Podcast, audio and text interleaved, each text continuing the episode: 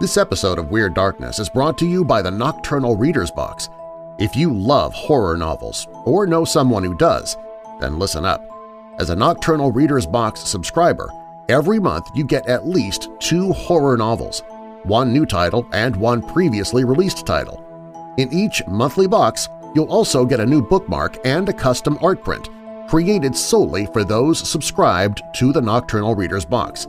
You'll always see seven or more items in the box every month. Subscribe for yourself or make it a gift for a weirdo friend. Subscribe today at thenocturnalreadersbox.com. You can get 15% off your first six-month subscription by using the promo code WEIRD15. That's all one word, WEIRD15. Sign up now at thenocturnalreadersbox.com or click the link in the show notes.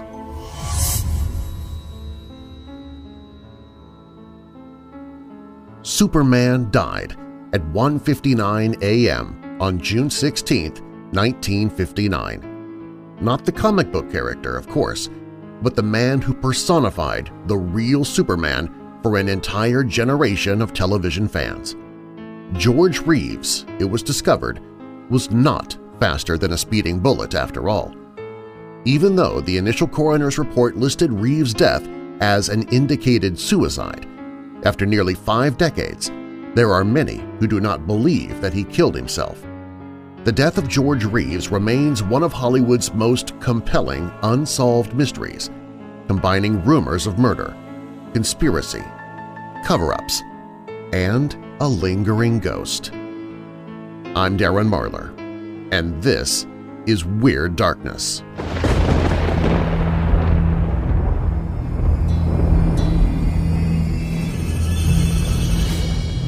Welcome, Weirdos! This is Weird Darkness. Here you'll find stories of the paranormal, supernatural, mysterious, macabre, unsolved, and unexplained. If you have a dark tale to tell, you can share it with me at WeirdDarkness.com and I might use it in a future episode. And be sure to subscribe if you've not done so already so you don't miss future uploads. Coming up in this episode of Weird Darkness – Few things are more unsettling than an unsolved missing persons case. What happened to Virginia Carpenter? She's been missing for 69 years, and investigators are still as stumped as they were in 1948. An elderly woman, an old man, and a young 10-year-old girl reside in the same house. I say reside because they were not alive. Did a man really see an army of dead medieval soldiers, or was he witnessing something from a parallel world? But first, it's the haunting, unsolved mystery of the death of Superman George Reeves and the ghost story that follows it. Now bolt your doors, lock your windows, turn off your lights, and come with me into the Weird Darkness.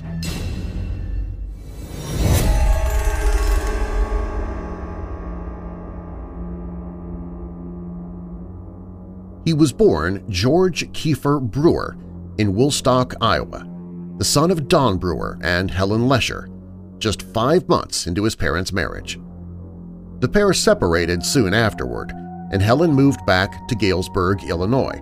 A short time later, George's mother moved to Pasadena, California to stay with her sister, and there she met and married Frank Bessolo in 1927. Frank adopted George as his son, and the boy took on his new stepfather's last name to become George Bessolo. Helen's marriage to Frank lasted 15 years and ended in divorce while George was away visiting relatives. Helen told George that Frank had committed suicide. It would not be until George joined the Army during World War II that he discovered a number of things that his mother had hidden from him. She had concealed his true birth date and the fact that Bessolo was still alive and that he was actually George's stepfather, not his biological father. This information disturbed Reeves so much that he did not speak to his mother through most of the 1940s. Growing up, George Reeves was an accomplished athlete and in 1932 entered the Golden Gloves boxing competition against his mother's wishes. He did well in the event and went to the Olympics in Los Angeles in 1932. After having his nose broken nine times, he hung up his gloves and decided to pursue acting. He'd started acting and singing in high school and continued performing on stage as a student at Pasadena Junior College. Accepted by the Pasadena Playhouse, Reeves had prominent roles. His film career began in 1939 when he was cast as Stuart Tarleton, one of Vivien Leigh's suitors in Gone with the Wind. It was a minor role, but he and Fred Crane, both with brightly dyed red hair as the Tarleton twins, were in the film's opening scenes. He was contracted to Warner Brothers at the time, and the actor's professional name became George Reeves. He married actress Ellanora Needles in 1940 but had no children with her during their nine-year marriage. Reeves starred in a number of two-reel short subjects and appeared in several low-budget pictures, including two with Ronald Reagan and three with James Cagney. Warner Brothers loaned him out to co-star with Merle Oberon in Lydia, a box office failure. After his Warner Brothers contract expired, he signed on with 20th Century Fox, but was released after only a handful of films. He freelanced, appearing in five Hopalong Cassidy westerns before he was cast as Lieutenant John Summers opposite Claudette Colbert in So Proudly We Hail. The war drama for Paramount won him critical acclaim for the role and considerable publicity. Reeves was drafted into the Army about 18 months after the Japanese attack on Pearl Harbor. In late 1943, he was transferred to the U.S. Army Air Forces USAAF, and assigned to the Broadway show Winged Victory, produced by and for the USAAF. A long Broadway run followed, as well as a national tour and a movie version of the play. He was later transferred to the USAAF's first motion picture unit, where he made training films. After the war ended, Reeves returned to Hollywood, but many studios had slowed down their production schedules and others had shut down completely. He took work where he could find it, including in some outdoor thrillers with Ralph Byrd and a serial called The Adventures of Sir Galahad. These were low-budget films for which Reeves simply fit the rugged casting requirements and, with his retentive memory for dialogue, could do well under rushed production conditions. He also played against type, with one villainous role as a gold hunter in a John Weissmuller Jungle Jim film, which turned out to be a moderate success for a B picture. In the autumn of 1949, Reeves, whose divorce had recently become final, decided to move to New York. While there, he performed on several live television anthology programs as well as on radio. Reeves returned to Hollywood in April 1951, specifically for a role in a Fritz Lang film, Rancho Notorious. In June 1951, Reeves' career permanently changed when he was offered the role of Superman in a television series. He was initially reluctant to take the role because, like many actors of his time, he considered television to be unimportant and believed that few would see his work. He worked for low pay, even as the star, and was only paid during the weeks of production. The half-hour films were shot on tight schedules of at least two shows every six days. His career as Superman began with Superman and the Mole Men, a film that was designed to be a theatrical picture and the pilot for the television series. Immediately after it was completed, Reeves and the crew began production of the first season's episodes, shot over 13 weeks during the summer of 1951. The series began airing in 1952, and Reeves was astonished when he became a national celebrity in his role as newspaper reporter Clark Kent, who was really Superman. In 1957, the struggling ABC network picked up the show for national broadcast, which gave him and the rest of the cast even greater visibility. His portrayal of the character became wildly popular, and everywhere he went, children and adults alike clamored to meet him and obtain his autograph. Reeves never resented doing personal appearances as Superman, especially since they paid money beyond his meager salary, and his affection for young fans was genuine. Reeves took his role model status seriously, avoiding cigarettes where children could see him, eventually quitting smoking altogether and keeping his private life very discreet. But Reeves loved women, and many who were close to him stated that he broke the hearts of as many of the actresses that he worked with. In 1951, he had begun a romantic relationship with a married ex-showgirl, Toni Mannix, wife of MGM general manager Eddie Mannix. Some believe this affair may have cost Reeves his life. Whether or not Reeves resented being typecast as Superman, he played the heroic role to the hilt, and sometimes not just on screen. With Toni Mannix, Reeves worked tirelessly to raise money to fight myasthenia gravis, a neuromuscular disease leading to fluctuating muscle weakness and fatigue. He served as national chairman for the Myasthenia Gravis Foundation in 1955. During the second season, Reeves appeared in a short film for the U.S. Treasury Department in which he caught some crooks and told kids why they should invest in government savings stamps. Jack Larson, who played Jimmy Olsen in the series, recalled that Reeves was always a gentleman to the other actors in the show, although he loved to play practical jokes on the cast and crew. He insisted that the original Lois Lane, Phyllis Coates, be given equal billing in the credits in the first season. When Coates was replaced by Noel Neill, Reeves quietly defended her nervousness on her first day when he felt the director was being too harsh with her. He also stood by Robert Shayne, who played Police Inspector William Bill Henderson, when Shayne was subpoenaed by FBI agents on the set of Superman. Shayne's political activism in the Screen Actors Guild in the 1940s was used by his bitter ex-wife as an excuse to lie and say that he was a member of the Communist Party. On the other hand, Reeves delighted in standing outside camera range making faces at the other cast members to see whether he could break them up. By all accounts, there was a strong camaraderie among the principal actors of the show. After two seasons, though, Reeves began to get tired of both the Superman role and the low salary he was receiving. He was now 40, and he wanted to move on with his career.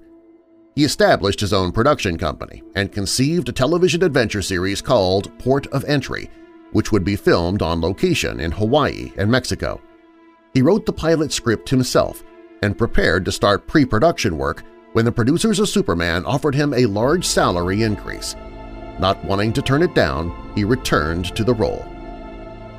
In 1957, there was talk of producing a new theatrical Superman film and possibly discontinuing the television series, but this never happened. Instead, another season of the show was developed. By mid-1959, contracts were signed, costumes refitted, and new scripts were assigned to the writers. Noel Neill was quoted as saying that the cast was ready to do a new season of the still popular show. Producers reportedly promised Reeves that the new programs would be as serious and action-packed as the first season, guaranteed him creative input, and slated him to direct several of the new shows, as he had the final three episodes of the 1957 season. In between the first and second seasons of Superman, Reeves got sporadic acting assignments on television and in two feature films, Forever Female and The Blue Gardenia. But by the time the series was airing nationwide, Reeves found himself so associated with Superman and Clark Kent that it was difficult for him to find other roles. He also sang on The Tony Bennett Show in August 1956 and appeared in an episode of I Love Lucy as Superman. His good friend Bill Walsh, a producer at Disney Studios, gave Reeves a prominent role in Westward Ho the Wagons, in which Reeves wore a beard and mustache. It was to be his final feature film appearance. In spite of his sporadic film and television work and Superman appearances, Reeves was not doing well financially. In 1958, he broke off his affair with Toni Mannix and announced his engagement to society girl Lenore Lemmon. He complained to friends, columnists, and his mother of his financial problems. The royalties that he was receiving from the syndication of Superman were insubstantial, especially in view of his lifestyle. Apparently, the planned new season of the show, as well as his appearance, were a much-needed lifeline. Reeves needed money, and the only option that he had to make any was by portraying Superman, which he reluctantly agreed to do. just three days after his death, he was to have returned to the boxing ring with light heavyweight champion Archie Moore. The exhibition match was to be played on television so that viewers across the country could tune in to see Superman beat the champ. Reeves told reporters the Archie Moore fight will be the highlight of my life. After the fight, he and Lenore were to be married. They planned to honeymoon in Spain and then go to Australia for six weeks, where Reeves would pick up over $20,000 for appearances as Superman. The series had just been sold to an Australian television network and local viewers were clamoring to meet the Man of Steel. Reeves would then return to Hollywood later in the year to star in a feature film that he was putting together, which he would also direct. He was then scheduled to shoot new episodes of Superman and receive another hefty salary increase. Things seemed to be going well for Reeves, even while being stuck playing Superman, and some said that he seemed to have everything to live for. But all was not perfect in his life. In the three months before his death, Reeves was involved in three mysterious automobile mishaps that almost cost him his life. The first time his car was nearly crushed by two trucks on the freeway. Another time, a speeding car nearly killed him, but he survived thanks to his quick athletic reflexes. The third time, Reeves' brakes failed on a narrow, twisting road. All of the brake fluid, it was discovered, was gone from the hydraulic system in spite of the fact that an examination by a mechanic found the system was in perfect working order. When the mechanic suggested that someone had pumped out the fluid, George dismissed the notion, said Arthur Weissman, Reeves' best friend and business manager. Weissman always remained convinced that his friend had been murdered. He tried to convince Reeves that he needed to be careful, but Reeves brushed off the warnings. About a month later, he began to receive death threats on his unlisted telephone line. Most of them came late at night, and there were sometimes 20 or more each day. Often the anonymous caller would simply hang up when Reeves answered. They said nothing, but after a few graphic and detailed threats, Reeves knew it was the same person. Nervous after the near misses in his car, Reeves filed a report with the Beverly Hills Police Department and a complaint with the LA District Attorney's Office. He even went so far as to suggest a suspect, his former lover, Toni Mannix. It was never explained why Reeves openly pointed the finger at Toni Mannix. Their relationship had never been a public one, but it was a badly kept secret in Hollywood. Eddie Mannix was likely aware of the situation and didn't like it. According to Reeves' friend Arthur Weissman, Mannix was a disliked but feared member of the Hollywood movie industry. Weissman believed that the executive was responsible not only for the threats that Reeves received, but also for the attempts on his life. The DA's office investigated the complaint filed by Reeves, including his accusations of Toni Mannix's involvement, but soon discovered that both Reeves and Toni were receiving telephone threats and crank calls. When that was disclosed, many people assumed that it was Eddie Mannix who had instigated the calls through employees or hired thugs. Weissman believed that Mannix was behind Reeves' near-fatal auto crashes as well. In the film and theater business, Mannix had access to a lot of people outside of the general public. For a price, these men could maneuver two trucks close together on the highway or could drain the brake fluid from someone's car. Furthermore, he was sure that Mannix also had access to someone who could arrange a murder too. On June 16, 1959, Lenore Lemmon served dinner at around 6.30 p.m. at Reeves Benedict Canyon home. She had prepared the meal for Reeves and guest Robert Condon, a writer who was there to do an article on Reeves and his upcoming bout with Archie Moore. After dinner, they settled down in the living room to watch television. Around midnight, everyone went to bed. Around 1 a.m., a friend named Carol Von Ronkel came by the house with another friend, William Bliss. Even though the house was the frequent scene of parties and entertaining, Reeves did not want guests after midnight. However, Von Ronkel and Bliss banged on the door until Lenore got up and let them in. George also came downstairs in his bathrobe and yelled at them for showing up so late. After blowing off steam, he stayed with the guests for a while, had a drink, and then retired upstairs again. When he left, Lenore turned to the others who were present and said something along the lines of, well, he's sulking, he'll probably go up to his room and shoot himself. The house guests later heard a single gunshot. Bliss ran into the master bedroom and found George Reeves dead, lying across his bed, naked and face up, his feet on the floor. This position has been attributed to Reeves sitting on the edge of the bed when he shot himself, after which his body fell back on the bed and the 9mm Luger pistol fell between his feet. Superman was dead.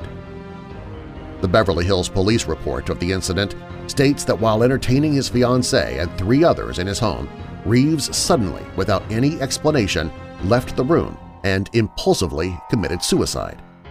The statements made to the police and the press by those at the house that night essentially agree.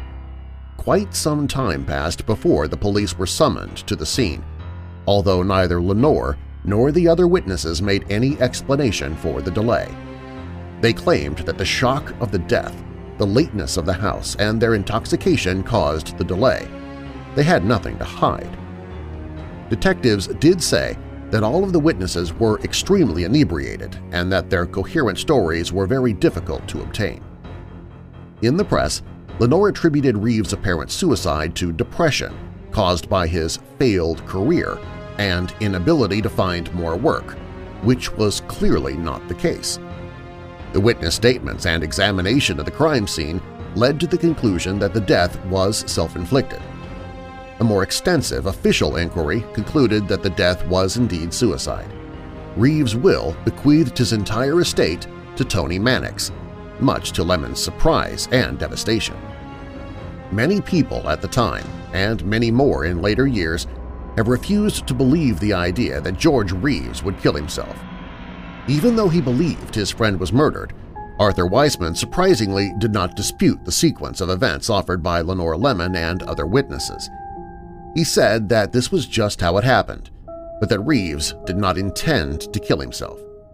He explained that Reeves was just playing his favorite morbid game, a practice with a gun that was loaded with a blank.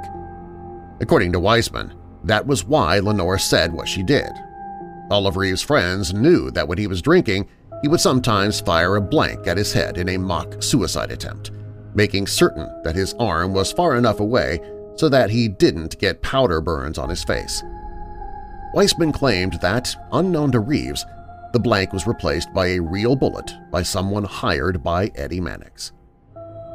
Reeves' clandestine former girlfriend, Toni Mannix, was madly in love with him, and according to Weissman, their relationship was an open Hollywood secret.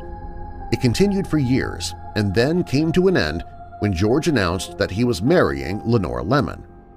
Friends said that Toni was enraged over this development and began bombarding Reeves with phone calls, making all sorts of threats. It was believed that both she and her husband, who was openly humiliated by Reeves over the affair, had the perfect opportunity to seek revenge, especially since Toni possessed a key to the Reeves house. The police never looked deeply into Weissman's claims of the switched bullet, believing instead that Reeves' death had been self-inflicted. Among those who were unhappy with the findings of indicated suicide were Reeves' mother, Helen Bessolo. She retained the Nick Harris detectives of Los Angeles to look into the case. At that time, a man named Milo Speriglio was a novice investigator at the firm and played a small role in the investigation. Nearly everyone in Hollywood has always been led to believe that George Reeves' death was a suicide, he said in a later interview. Not everyone believed it then, nor do they believe it now. I am one of those who does not. And neither did Helen Bessolo. She went to her grave in 1964 convinced that her son was murdered. The Nick Harris Agency, which had been founded in Los Angeles before the FBI was even in existence, quickly came to believe that Reeves' death had been a homicide, even based on the fact that many of the witnesses that night were intoxicated and incoherent the detectives felt that they could rule out suicide. Unfortunately, though, the Beverly Hills police investigators chose to ignore their findings. A review of the facts seemed to indicate the agency's suspicions were well-founded. They also ruled out the idea of Reeves' suicide game as his cause of death. they believed that someone else was in the house at the time he died. For one thing, the absence of powder burns on Reeves' face showed that he did not hold the gun to his head, as the police report stated. For the weapon to have not left any facial burns, it had to have been at least a foot and a half away from Reeves' head, which is totally impractical in a suicide attempt. In addition, Reeves was discovered after his death on the bed, lying on his back. The single shell was found under his body. According to experts, self-inflicted gunshot wounds usually propel the victim forward and away from the expended bullet casing. Speriglio made a careful examination of the police report and noticed that the bullet wound was described as irregular, so the agency reconstructed the bullet entry and exit. The slug had exited Reeves' head and was found lodged in the ceiling. His head, at the moment of death, would have had to have been twisted, making a self-inflicted shot improbable. Speriglio suspected that an intruder had entered Reeves' home and that the actor had found his gun. A struggle had followed, and Reeves was shot. The intruder then escaped from the house unnoticed. While interesting, this theory does not explain why the gun, normally loaded with blanks, had a bullet in it and how the intruder escaped from the house with other people inside. Regardless of whether or not he killed himself, it was obvious that Reeves' death was never properly investigated.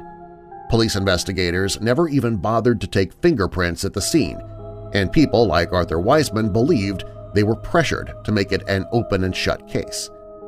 George Reeves, according to the official findings, had committed suicide. But did he really? We will never know for sure. In 1961, Reeves' body was exhumed and cremated, forever destroying whatever evidence was left behind. The death of George Reeves will always remain another unsolved Hollywood mystery. Could this be why ghostly phenomena has been reported at the former Reeves house ever since his death? Many believe that the ghostly appearances by the actor lend credence to the idea that he was murdered. Over the years, occupants of the house have been plagued by not only the sound of a single gunshot that echoes in the darkness, but strange lights, and even the apparition of George Reeves himself. After Reeves' death, real estate agents attempted to sell the house to settle the actor's estate. Unfortunately, though, they had trouble. Occupants would not stay long because they would report inexplicable noises in the upstairs bedroom where Reeves died. When they would go to investigate the sounds, they would find the room was not as they had left it. Often the bedding would be torn off, clothing would be strewn about, and some reported the ominous odor of gunpowder in the air. One tenant also noticed that his German Shepherd would stand in the doorway of the room and bark furiously as though he could see something his owners could not. The phenomenon in the house was so widely witnessed that at one point two L.A. County deputies were assigned to watch the place because neighbors had reported screams, gunshots, and lights going on and off in the empty house during the night. New occupants moved out quickly, becoming completely unnerved after encountering Reeves' ghost, decked out in his Superman costume. The first couple that spotted him was not the last to see him either. Many later residents also saw the ghost and one couple became so frightened that they moved out of the house that same night. Later, the ghost was even reported on the front lawn by neighboring residents. In the 1980s, while the house was being used as a set for a television show, the ghost made another startling appearance. He was seen by several of the actors and crew members before abruptly vanishing, furthering the mysterious elements of this strange and complicated case what happened to George Reeves? We will never know for sure, and his story is doomed to become another of Hollywood's many unsolved mysteries.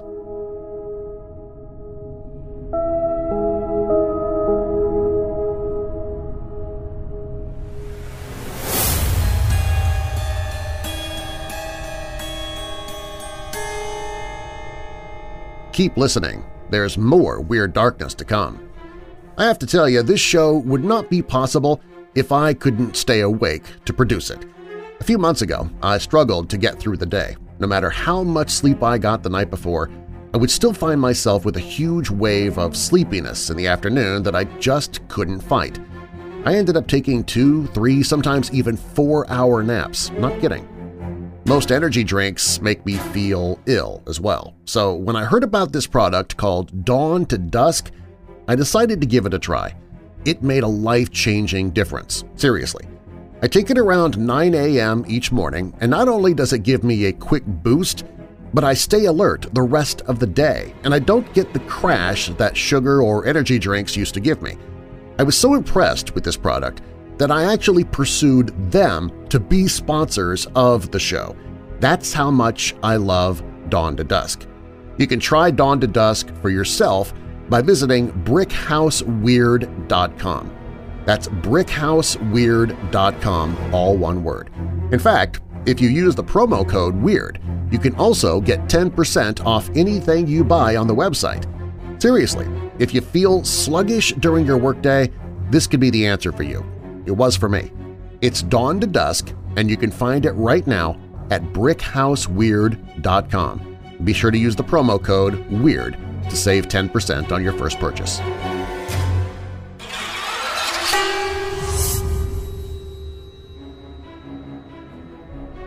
In modern times, many people believe in the existence of ghosts and spirits. Our ancestors shared many of these beliefs and ancient cultures across the world had different concepts of death and afterlife.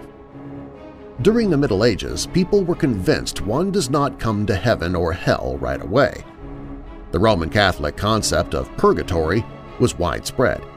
People were convinced that after death there was a sort of temporary purifying punishment one has to undergo in order to enjoy the presence and beauty of God and heaven. By the late Middle Ages, it was a popular practice for people to leave money in their wills to hire priests that would perform Mass for their souls. Many medieval ghost stories are about souls struggling in the purgatory. These troubled souls often contact their relatives and ask for help to relieve their suffering and assist them in entering heaven. These could range from paying a debt, fulfilling a vow, or just making sure they were being prayed for. There is a very curious medieval ghost story related by Orderic Vitalis, an English chronicler and Benedictine monk who wrote one of the great contemporary chronicles of 11th and 12th century Normandy and Anglo-Norman England. While being at the Abbey of St. Evroul to Normandy, Orderic wrote his Ecclesiastical History. It contains vital information about the Anglo-Norman world up to the year 1141.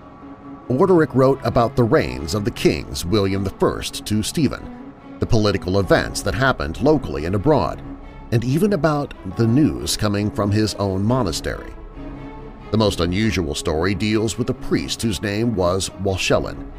According to Orderic, something very strange happened in the Diocese of Lisieux on January 1st. The priest was returning home after visiting a sick man at the far end of his parish. While traveling along the road, far from any homes, he suddenly heard strange sounds. These were sounds of an approaching army. But who could it be? His first thought was this was the great army of Robert of Bellamy, a younger son of Roger de Montgomery. First Earl of Shropshire or Shrewsbury, Robert inherited lordships in Normandy, among them Bellamy in the present French department of Orne. Walchelin was scared and thought it would be in his best interest to hide behind the trees and let the army pass by. Orderic relates what happened next. But a man of huge stature, carrying a great mace, barred the priest's way as he ran, and brandishing the weapon over his head cried out, "'Stand! Go no further!' The priest obeyed at once and stood motionless, leaning on the staff he was carrying. The stern mace-bearer stood beside him without harming him, waiting for the army to pass by. The priest stood at the side of the road and watched thousands of people pass by. He saw peasants with animals, hundreds of women, priests, monks, and a great army of knights. The description of the people he witnessed tell the women were riding side saddle on horses, but the saddles were marked with red-hot nails. As the women rode, they would jump off their saddles and into the air and then land back on the nails, leaving them burned and stabbed. The sight was incredible, but the most frightening part was that he recognized many of the faces. These were people who he knew, but they died many years ago. Some of them were his neighbors. The worst of this group were those being carried on biers, suffering terrible punishments. On the biers sat men as small as dwarfs, but with huge heads like barrels. One enormous tree trunk was borne by two Ethiopians, and on the trunk some wretch tightly trussed was suffering tortures, screaming aloud in his dreadful agony. A fearful demon sitting on the same trunk was mercilessly goading his back and loins with red-hot spurs while he streamed with blood. Walchelin at once recognized him as the slayer of the priest Stephen and realized he was suffering unbearable torments for his guilt in shedding innocent blood not two years earlier, for he had died without completing his penance for the terrible crime. Walchelin was convinced he was watching an army of dead passing by. This was undoubtedly the Hellequin's army, doomed souls marching through the land. It had been a folk tale for many years. There are several tales about Hellequin's army or Hellequin's hunt, some of which involve King Arthur or other medieval legends. Church writers apparently associated this ghostly ramble with purgatory, offering a horrific example to the living on what awaits those who sinned when they died. Walchelin told himself, I've heard many who claimed to have seen them, but have ridiculed the tale-tellers and not believed them because I never saw any solid proof of such things. Now I do indeed see the shades of the dead with my own eyes, but no one will believe me when I describe my vision unless I can show some token to living men. I will catch one of the riderless horses following the host, quickly mount it, and take it home to compel the belief of my neighbors when I show it to them.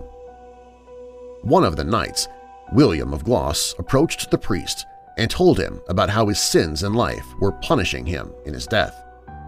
But most of all usury torments me, for I lent my money to a poor man, receiving a mill of his as a pledge, and because he was unable to repay the loan I retained the pledge all my life and disinherited the legitimate heir by leaving it to my heirs.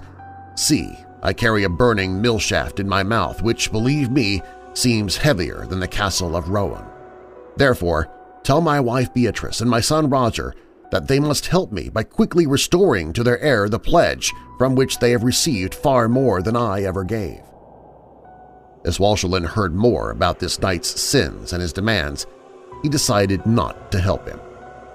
As the story goes, several of the knights approached the priest and asked for help, and then finally the army of dead vanished out of sight.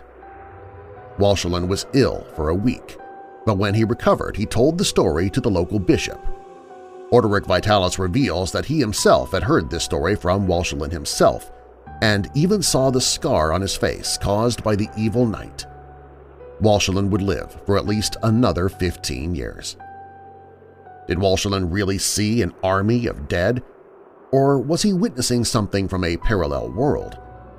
Scientists have discovered that intriguing and odd ripples in space-time may offer evidence of parallel universes.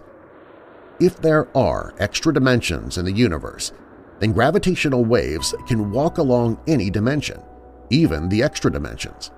If we could access higher dimensions, we could see all past, present, and future events appear before our eyes simultaneously.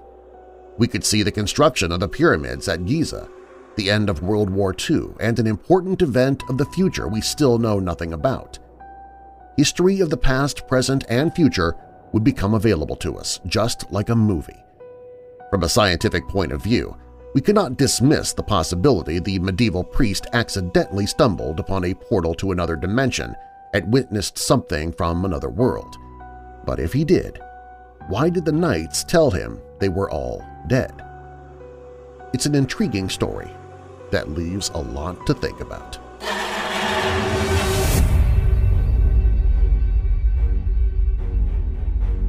When I was about six years old, my family and I moved into a five-bedroom home in South Omaha, Nebraska.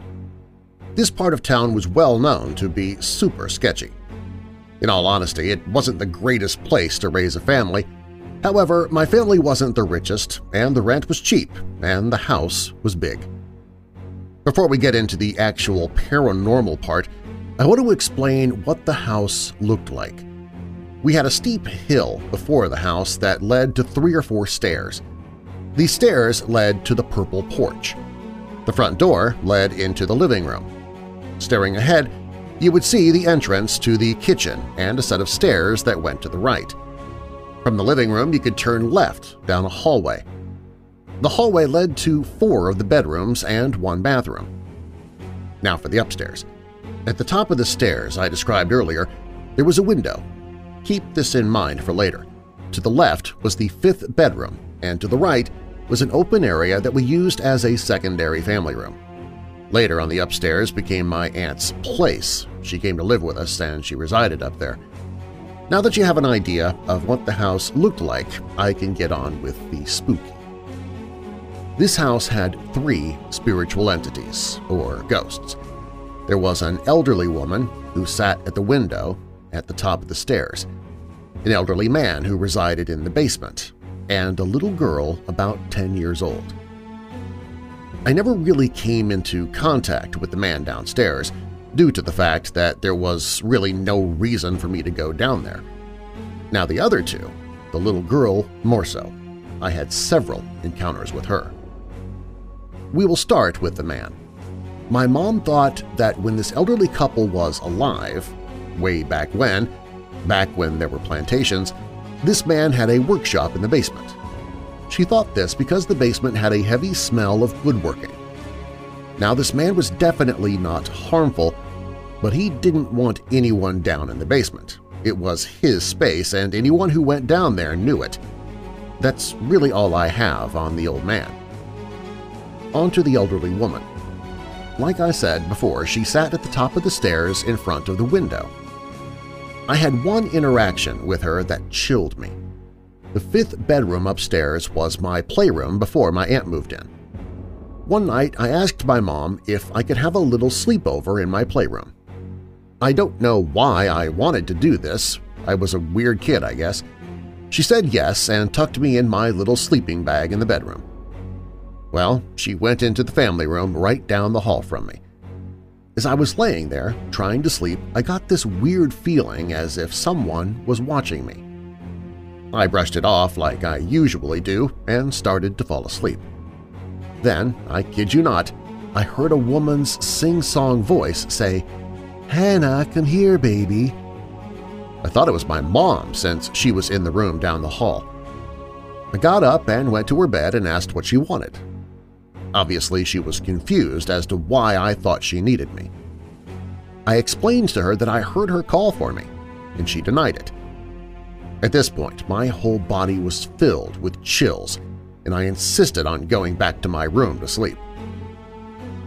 Finally, I will talk about the little girl named Sarah. Sarah was maybe 10 years old, and I played with her all the time. I would even talk to her. I don't remember this, but my mom told me that she would see me running around the house, and when she asked me what I was doing, I would reply with, oh, just playing with Sarah, of course, my mom just brushed it off as an imaginary friend. She would later learn that was not the case. One time I was laying on my bed watching the Disney Channel. My TV was at the end of my bed, so I would lay on my stomach facing the TV. Well, I distinctly remember having my light on while watching my show. Keep in mind that when I get into a show, that's the only thing my mind focuses on. I zone out. Well, when the TV went to commercial and I came out of my TV coma, I realized that my light had been turned off. I went out and asked who had done it, and my mom and her husband both denied it. My younger sister was way too short to reach the switch as well. When we were moving out of this house, I asked my mom if Sarah could come with. My mom jokingly said, tell her to pack the light. After me telling my mom about Sarah, she started to think that maybe she was more than an imaginary friend. After we moved out of the house, my mom researched anything regarding the house and deaths that may have surrounded it. The most chilling thing she found was that a little girl named Sarah died near the house from a car accident. How she got attached to the house is beyond us, but to this day I still have dreams about her.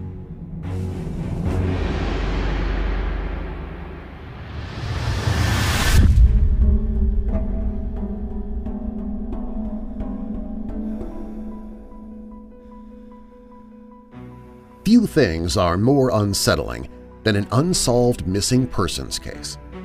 What happened to Virginia Carpenter? She's been missing for 69 years, and investigators are still as stumped now as they were in 1948. Virginia was a beautiful 21-year-old woman known to friends for being happy-go-lucky and polite. She had recently enrolled at Texas State College for Women in Denton, where she planned to become a laboratory technician. She previously attended Texarkana Junior College and saved up money so she could pursue her dream of working in the sciences. However, Virginia would not be able to attend even one of her classes at Texas State College for Women. Something, or someone, stopped her in her tracks.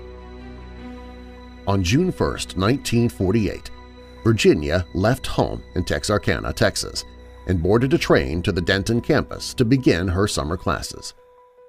Upon arriving, she hailed a taxi to her student housing at Breckenridge Hall.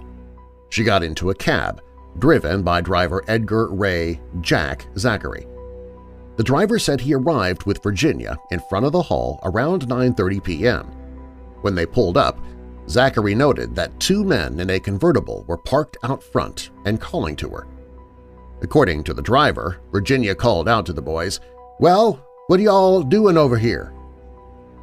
Because one of her trunks had yet to arrive, Virginia paid Zachary a dollar to fetch the item from the train station the following morning. As for the luggage she had with her in the taxi, Virginia told Zachary that the two men would assist her. She said she knew the pair and talked with them for a bit as Zachary drove off. This was the last reported sighting of Virginia Carpenter. She never checked into the dormitory. The following morning, Zachary picked up and dropped off her trunk at Breckenridge Hall, where it sat, unopened at the front door.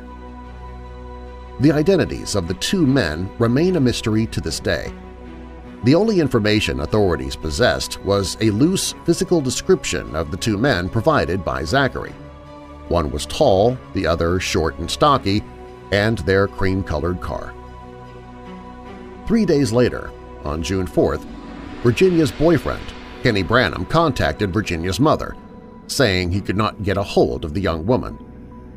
Virginia's mother contacted Texas State College for Women and discovered that Virginia never checked in on campus. The following day, on June 5th, Virginia's mother called Denton authorities to report her daughter missing. Police zeroed in on boyfriend Kenny Branham and the cab driver. Branham passed polygraph tests and insisted that Virginia would have no reason to run away. She didn't have a lover coaxing her to run off, no jealous exes, no wishes to leave her life behind. Branham was also the first to report Virginia missing to her mother, making his involvement unlikely.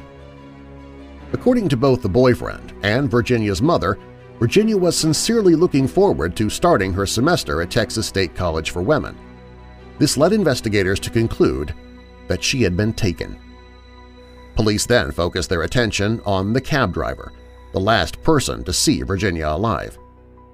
In 1948, Zachary and his wife both claimed the driver was home by 10 p.m. and then went back to Virginia's dorm the next day to drop off her trunk. In 1957, however, this story changed – Zachary's wife, now his ex-wife, told police that she had lied in 1948 when she claimed her then-husband came home that night. She said he actually did not return until 2 or 3 the following morning. Zachary was brought in for questioning throughout the investigation. He passed multiple polygraph tests and was never charged. In 1984, he passed away. In the weeks and months following Virginia's disappearance, numerous sightings of the young woman poured in from South Texas to Louisiana and Arkansas. one report from a ticket agent in DeQueen, Arkansas is particularly compelling. The agent claimed that on the night of Friday, June 11th, a young woman disembarked a bus from Texarkana and found a seat in the bus terminal lobby. She matched Virginia's description. According to the agent, she also seemed nervous as she paced about, chewed her lip, and inquired about local hotels. Ten minutes later, a man in his mid-twenties with light brown hair arrived, and the two vanished into the night. Not long after their departure, the agent received a phone call from a female caller. She wanted to know if Miss Virginia Carpenter happened to be at the station. The agent's sighting, as well as all other sightings, could not be confirmed. Soon, Carpenter's case grew cold. In 1955, she was legally declared dead. The case has had a few new leads and tips over the years. In 1998, police received a tip by a man in his 70s who claimed to know not only who killed Virginia, but also where her body was buried. He claimed two men had raped Carpenter and killed her, and then dumped her body in a dam at a stock tank. Police searched the alleged burial site but found no remains. The sheriff also said that the two suspects who were named by the informant had since passed away, meaning their names were never released to the public. Still others speculate this case could have a connection to the Phantom Killer in Virginia's hometown of Texarkana.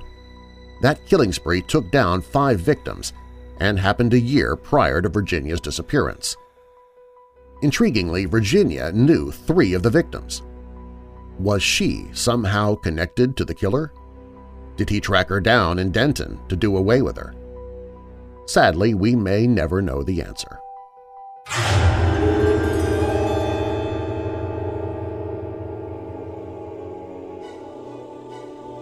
If you like what you hear and you want to hear even more, I'm constantly posting content exclusively for patrons.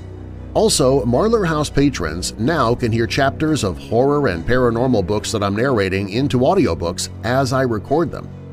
Currently, I'm narrating the horror novel Into Darkness by Jason R. Davis, and you can start listening right from Chapter 1 if you are a patron, and you'll get new chapters to listen to as I record them. Become a patron at WeirdDarkness.com or by clicking the link in the show notes. Do you have a dark tale to tell? Fact or fiction, share your story at WeirdDarkness.com and I might use it in a future episode. The following stories from this episode are purported to be true, and you can find links in the show notes. The Virginia Carpenter Disappearance was written by Stephanie Weber. Not Faster Than a Speeding Bullet was written by Troy Taylor from his book Bloody Hollywood. The Strange Encounter with a Dead Medieval Army was written by Ellen Lloyd. The House with the Purple Porch was written by Hannah Grace. Music provided by Midnight Syndicate and Shadows Symphony. All music used with permission, all rights reserved. Find a link to both Midnight Syndicate and Shadow Symphony in the show notes. I'd also like to give a couple of shout-outs to those who have left podcast reviews this week. Mrs. Leggett said, Nice! Keeps me entertained and absolutely terrified. And Rude Boy 1011 said, If you want a fright, then check this podcast out. It's done, to me, in the style of Unsolved Mysteries, and just as creepy. Thanks for the reviews, Weirdos. If you're listening via Apple Podcasts, please leave a review. It helps the show get noticed by others. And if you'd like to see me in person, you can see everywhere I'm going to be in the weeks and months to come by clicking on the Events tab at WeirdDarkness.com. I've got a very busy summer and fall coming. If you like stories of dumb criminals, idiot celebrities, stupid politicians, and other oddballs and strangeness, be sure to check out my other podcast at dailydoseofweirdnews.com. I'm your creator and host, Darren Marlar. Thanks for joining me in the Weird Darkness.